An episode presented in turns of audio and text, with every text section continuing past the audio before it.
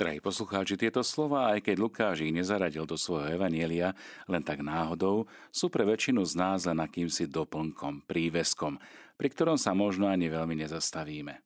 Nakoniec svedčí o tom aj to, že táto časť sa v nedeľných častiach evanjelia nemusí ani vôbec čítať. Kazateľ má možnosť čítať kratšiu verziu bez tohto prívesku. A predsa. Ide naozaj iba o bezvýznamný doplnok, pri ktorom sa nestojí za to zastaviť a nad ním zamyslieť, meditovať.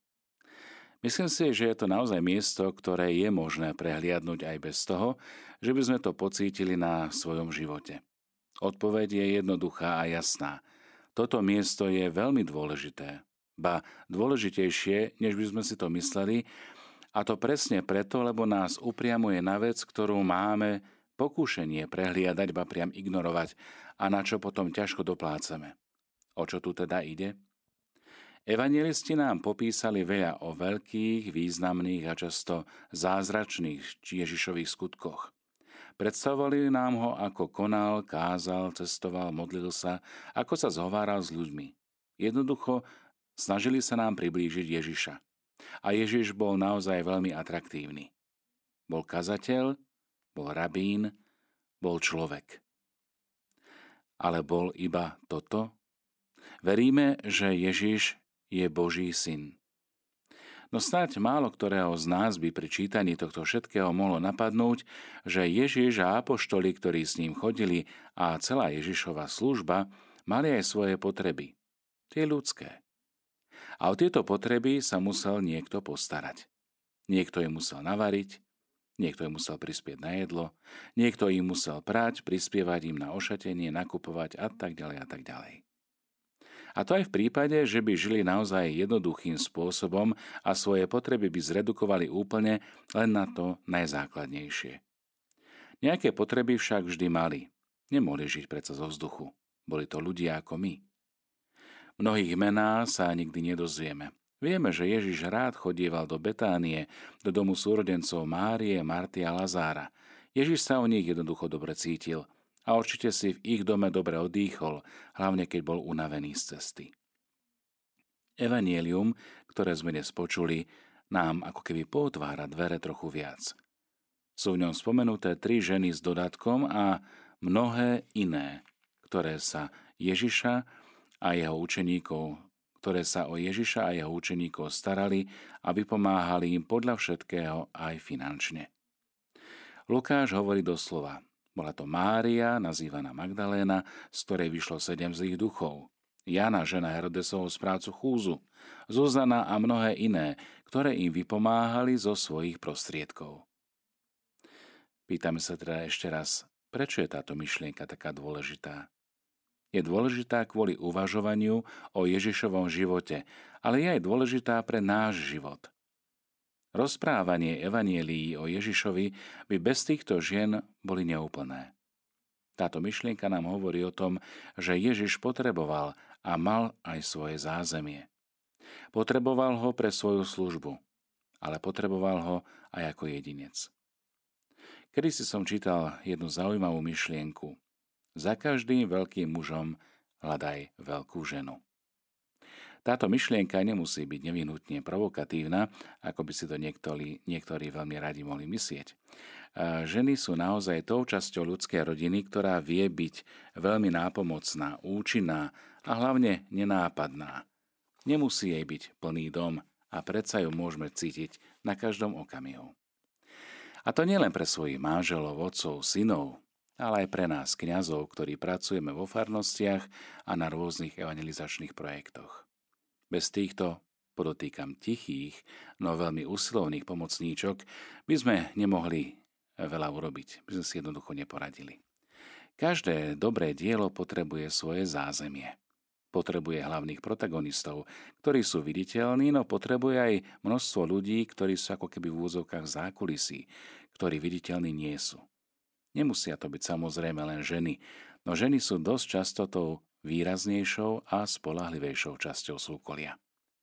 Aj teraz tu v štúdiu, hoci ich nevidno, ale sú tu prítomné ženy. Ženy, ktoré sú techničky, ženy, ktoré sú redaktorky, findraiserky a všetko možné, dobrovoľníčky. Zázemie potrebuje nielen dielo, potrebuje ho aj človek ako jedinec. Človek, ktorý nemá zázemie, sa nikdy naplno nevyvinie. Predstavme si človeka, ktorý by vyrástol kdesi na pustom ostrove. Nikdy by nemal nikoho, kto by ho naozaj miloval, kto by sa o neho postaral, kto by mu poskytoval spätnú väzbu ohľadom toho, ako vyzerá, ako pôsobí, ako sa správa, ako koná. Nikdy by nemal nikoho, kto by ho pokarhal, ani pochválil, povzbudil, ani varoval, kto by naplňal jeho potreby a aj naopak prijímal naplňanie svojich potrieb od neho. Každý z nás sme tým, čím sme zásluhou ľudí, ktorí boli naším zázemím počas rokov nášho rastu a dozrievania. Avšak nielen vtedy, sú ním aj dnes. V živote človeka nemôže nastať chvíľa, kedy by bol schopný jestvovať bez zázemia. Potrebujeme ho a potrebovať ho budeme stále. Nielen kvôli tomu, aby sme boli naplno výkonní, efektívni na 100 a viac percent, ale aj k tomu, aby sme si zachovali pocit sebaúcty a vlastnej hodnoty dôstojnosti. Sú ľudia, ktorí zázemie nemajú, napríklad takí bezdomovci.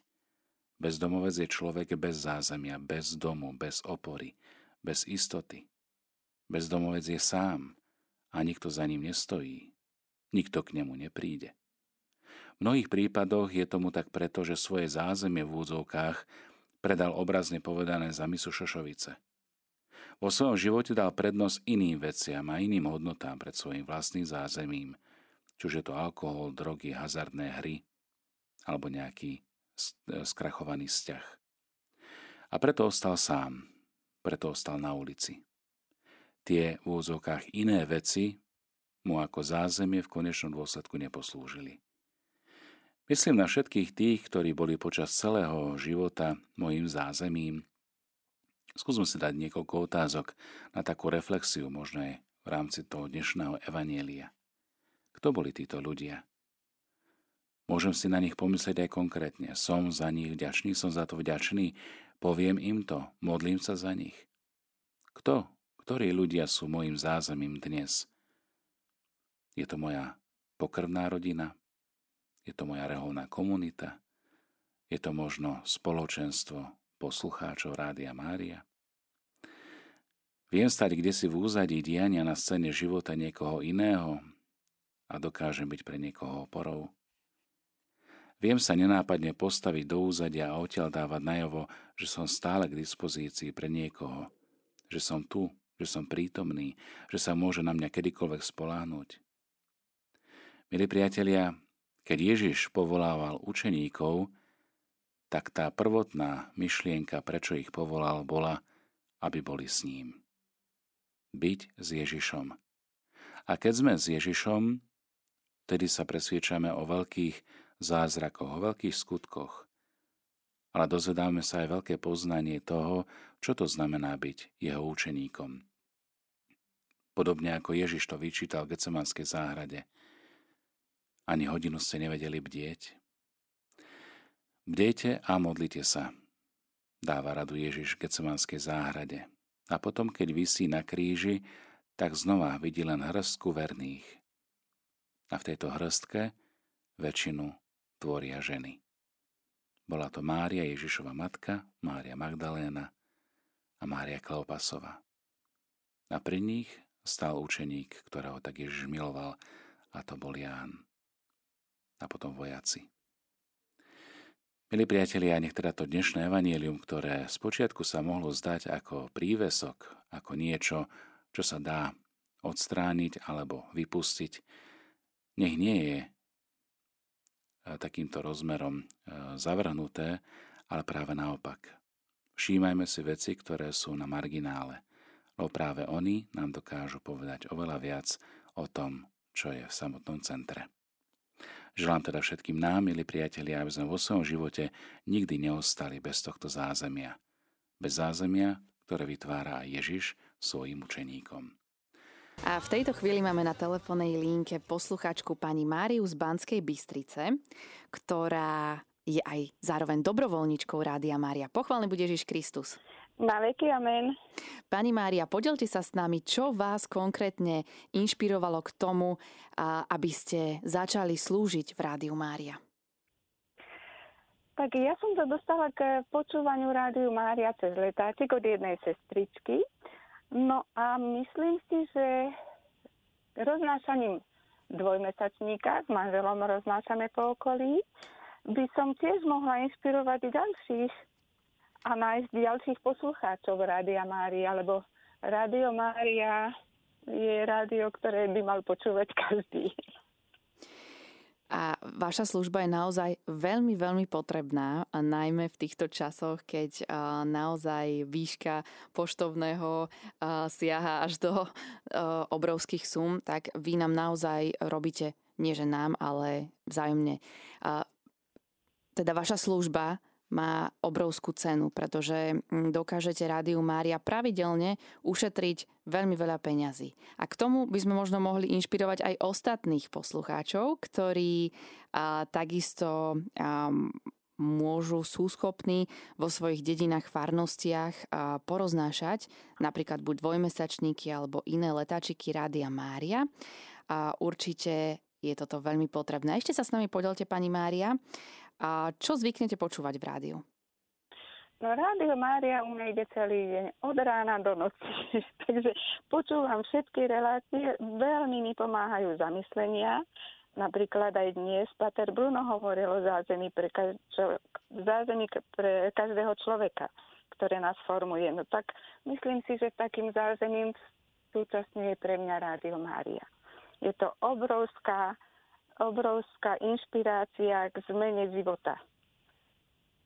Je to pre mňa, neviem to vyjadriť slovami, ale taký vnútorný pokoj získavam.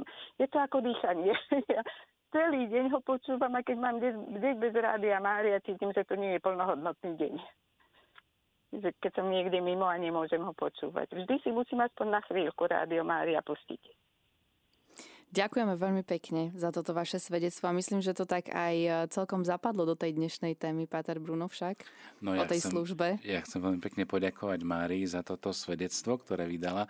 A ticho som počúval, že čo hovoríte a akým spôsobom ste vlastne nám blízka Rádiu Mária, ktoré chce naozaj prinášať pokoj, chce prinášať nádej. Ja som veľmi rád, že takto to vnímate. A verím, že nie ste sama, ktorí by mohli takýmto spôsobom svedčiť. Takže ďakujem pekne aj vám. A rado sa stalo.